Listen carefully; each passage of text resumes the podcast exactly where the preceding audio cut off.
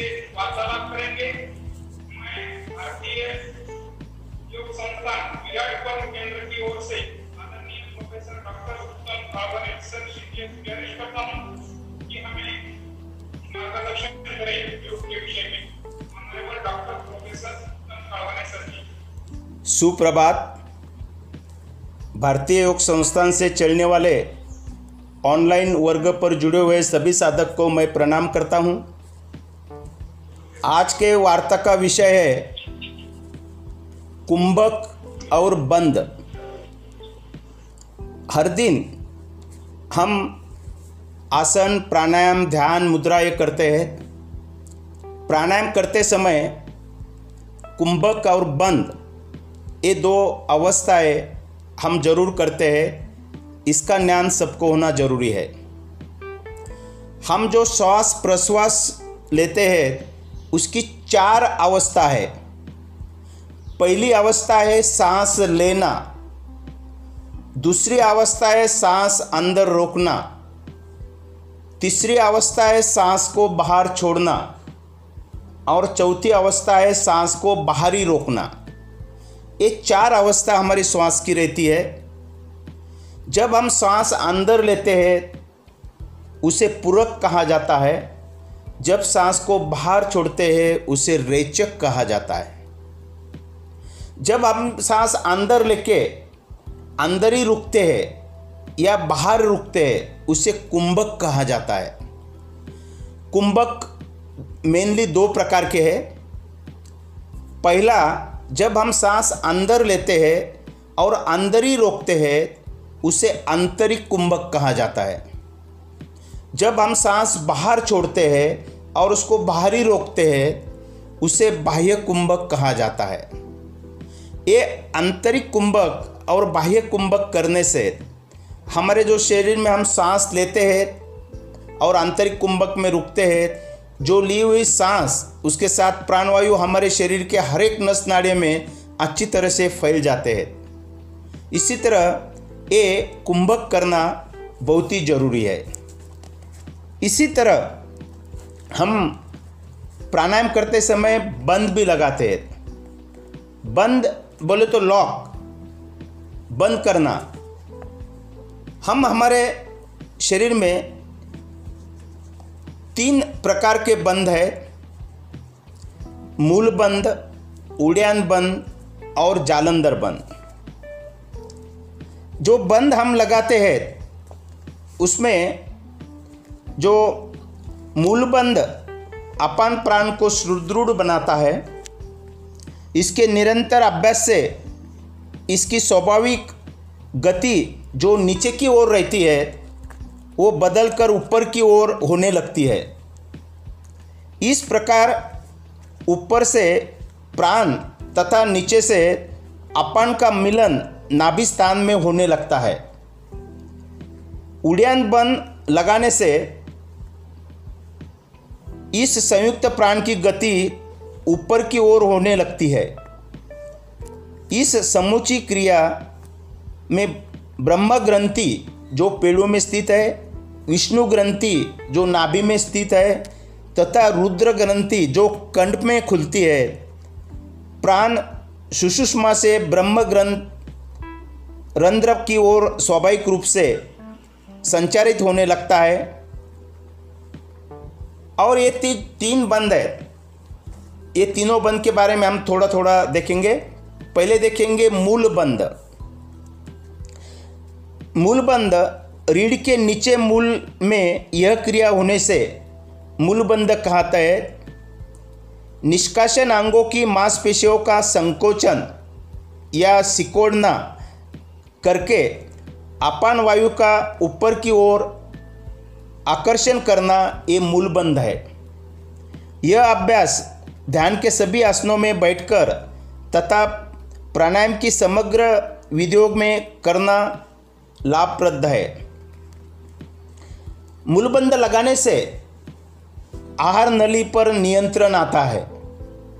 पेड़ों में स्थित सभी अंगों में सुचारू रूप की रूप से क्रियाशीलता, निष्कासन अंगों की शिथिलता का दूर होना तथा वासना वृत्ति का शांत होना इसके कुछ महत्वपूर्ण लाभ है।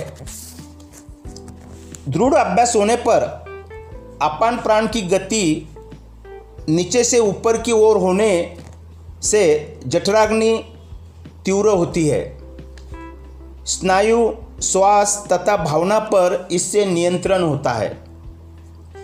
दूसरा बंद है उड़ियान बंद प्राण का सुषुष्मा से ऊपर की ओर उठने से इस बंद का नाम उड़ियान बंद है।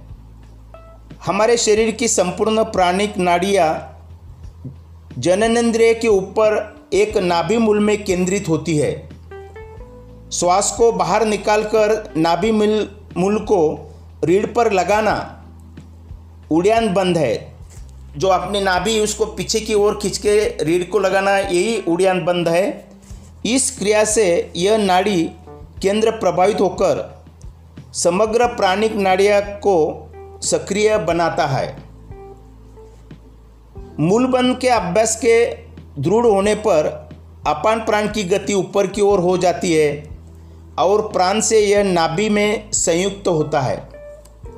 उड़ियान बंद इस संयुक्त प्राण को ऊपर की ओर गतिमान करता है। इस प्रकार प्राणों का ऊर्ध्वगमन इस बंदों के लगाने से होता है। उड़ियान बंद, अग्निसार, कुंजल और नवली क्रिया में ये सहायक है। इस बंद को श्वास अंदर भर कर भी लगाते हैं।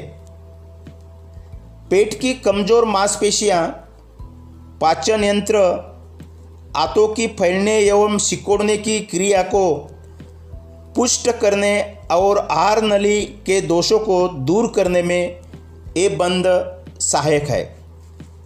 संयुक्त प्राण और अपान प्राण को ऊपर ले जाने का कार्य इस बंद के साथ मूलबंद लगाने से संभव है। प्राण की गति जिस और होती है वीर्य भी उसी दिशा में जाता है। अतः वीर्य का ऊर्ध्वगमन भी इस क्रिया से होकर शरीर कांतिमान बनता है। ये सब लाभ है उड़ियान बन के। अभी तीसरा बंद है जालंधर बंद वो हमारे जो गला है, गला में लगाते हैं। आंतरिक कुंभक के समय या बाह्य कुंभक के समय ठूड़ी को छाती को यहाँ लगाने से के साथ, पर यह बंद लगता है। ऐसा ठोड़ी में हम यहाँ लगाए तो ये बंद लगता है, जालंधर बंद। अभ्यास दृढ़ होने पर गर्दन सीधी रखकर भी कंठ की मांसपेशियों का संकोचन करके आप इसको कर सकते हैं। प्राणों का अधिक देर तक रोकने की क्षमता इस बंद से बढ़ती है, तथा प्राण को अपान से मिलाने में सहायक भी मिलती है। संयुक्त प्राण के ऊपर उठने से ब्रह्मरंध्र में इसके प्रवेश का वेग नियंत्रित होता है।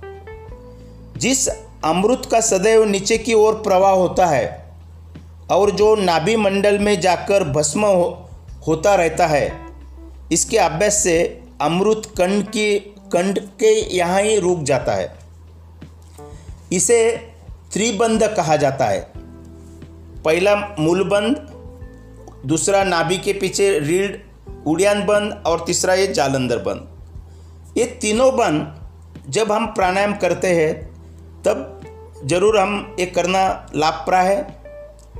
और ये जब त्रिबंध हम छोड़ते हैं, उसका भी एक विधि है। पहले उड़ियान बंद छोड़े, फिर जालंधर बंद छोड़े और सबसे लास्ट मूल बंद छोड़े। ये त्रिबंध का विशेष प्रभाव हमारे प्राणों को स्थिर करने के लिए होता है। इसके लिए ये त्रिबंध बहुत ही इम्पोर्टेंट है। आज मेरी वार्ता को यहाँ ही विराम देता हूँ। करो योग, रहो निरोग। सबका धन्यवाद।